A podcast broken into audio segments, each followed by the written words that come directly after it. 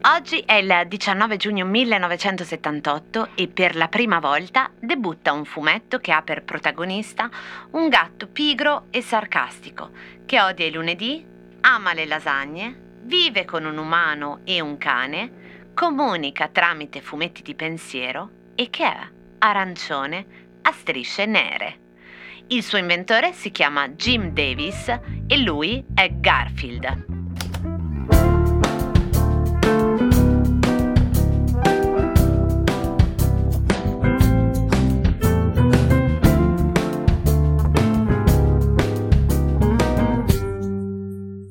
Cosa c'entra il gatto Garfield con la rana Kermit? Meow! Let me show you how I draw Garfield. I always start with the eyeballs, and I always hope he ends up on the page from here. He has these big expressive eyes and these little ears. Over time, his mouth's getting bigger and bigger. That's because he loves to eat and it makes him a lot more expressive too. Ma prima, prima di dire come Garfield diventa Garfield, un po' di storia. Jim Davis, il suo inventore, prima di disegnare Garfield, che è l'unica cosa per la quale è noto al grande pubblico, e lo dico senza giudizio ovviamente, cioè averne di intuizioni così, prima di Garfield pare avesse realizzato un altro fumetto che si chiamava Gnorm Gnat per un giornale locale dell'Indiana. Gnorm era un moscerino che viveva con una mosca triste, una lumaca stupida, un verme intelligente e un ragno cannibale.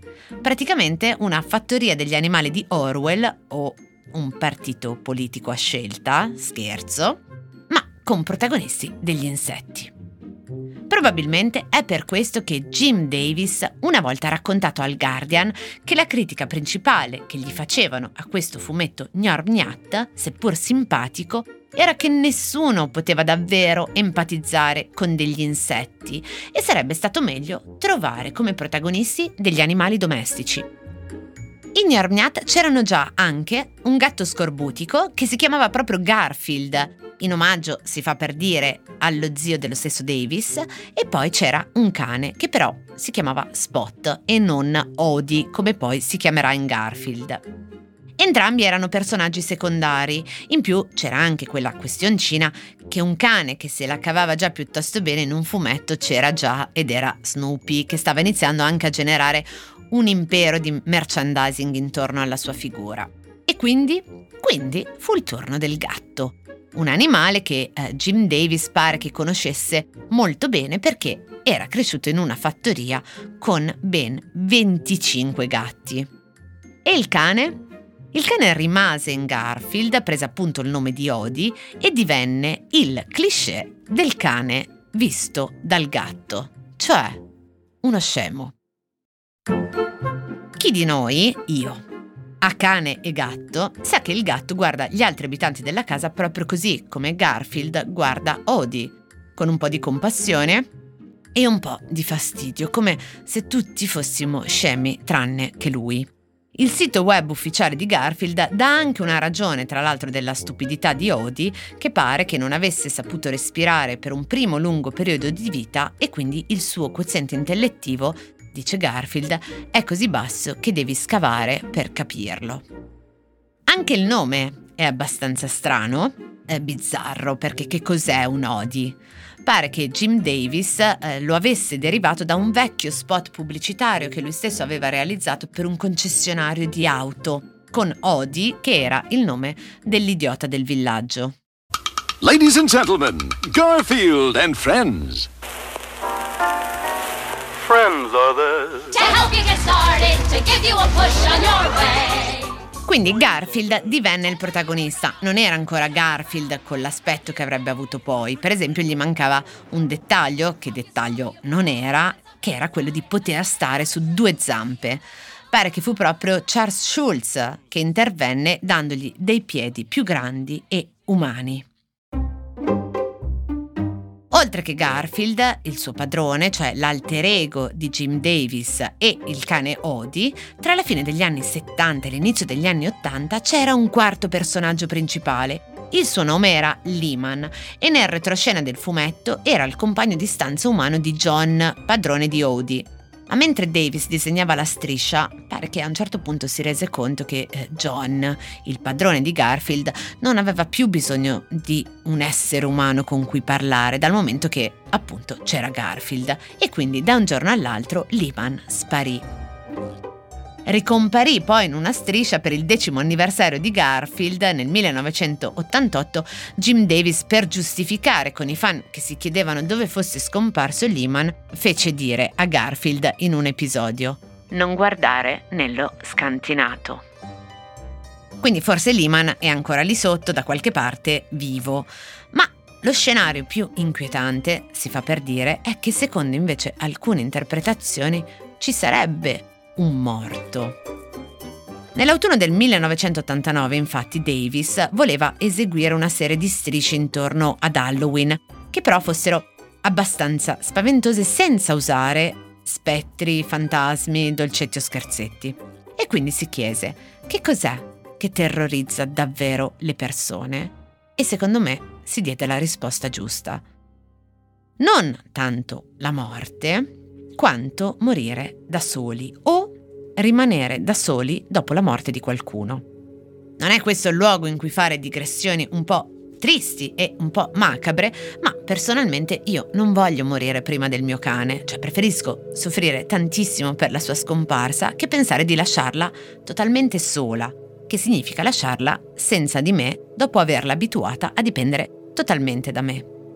Nel fumetto di Halloween di Garfield succede proprio quello che fa più paura, senza nominarlo. Cioè si lascia intendere che a un certo punto John non ci sia più e il gatto si ritrovi tutto da solo, senza cibo, senza nessuno con cui fare il suo sarcasmo, senza lasagna naturalmente, in una casa decrepita di cui nessuno si prende più cura.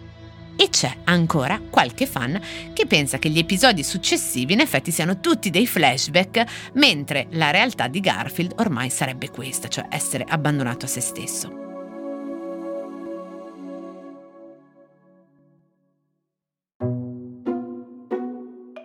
Questa non è l'unica volta in cui Davis ha dovuto giustificarsi con i suoi fan, ehm, dicendo appunto che Garfield sta benissimo, che c'è chi lo nutre e gli tiene compagnia, perché infatti pare che una volta il suo autore avesse dovuto scusarsi pubblicamente per una striscia, mm, questa più recente del novembre del 2010, che raffigurava i pensieri di un ragno poco prima che Garfield stesse per colpirlo con un giornale arrotolato.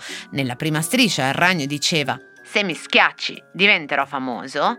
Nella seconda, sempre il ragno diceva terranno una giornata annuale della memoria in mio onore e nella terza e ultima striscia c'era un'aula di ragni in cui un insegnante ragno diceva a un pubblico di ragnetti.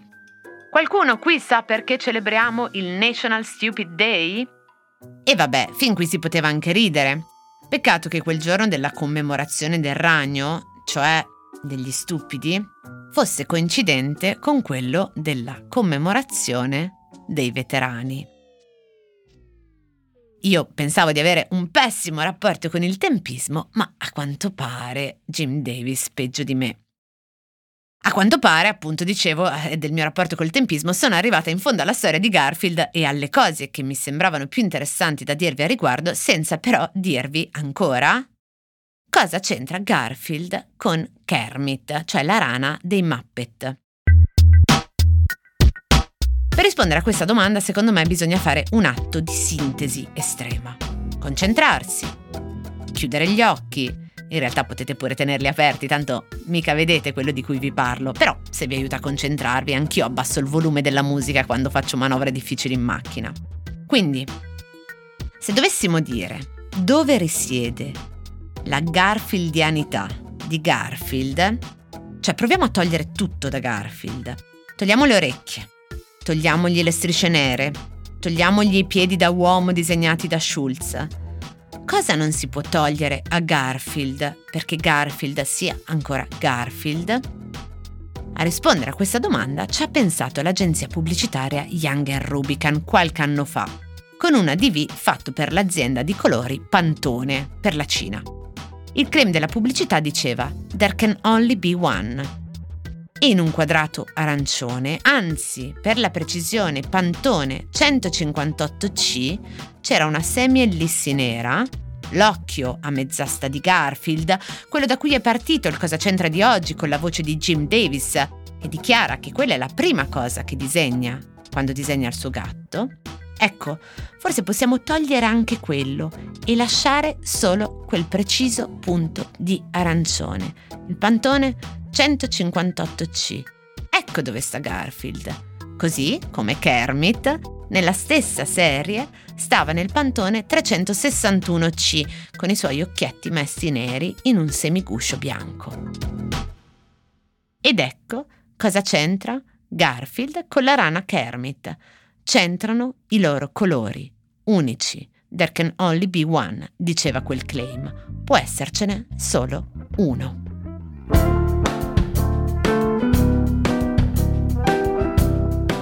Cose arrivate da vari luoghi, epoche e situazioni. Sono sintomi, sono diagnosi e a volte sono soluzioni. Messe una accanto all'altra ci raccontano chi siamo.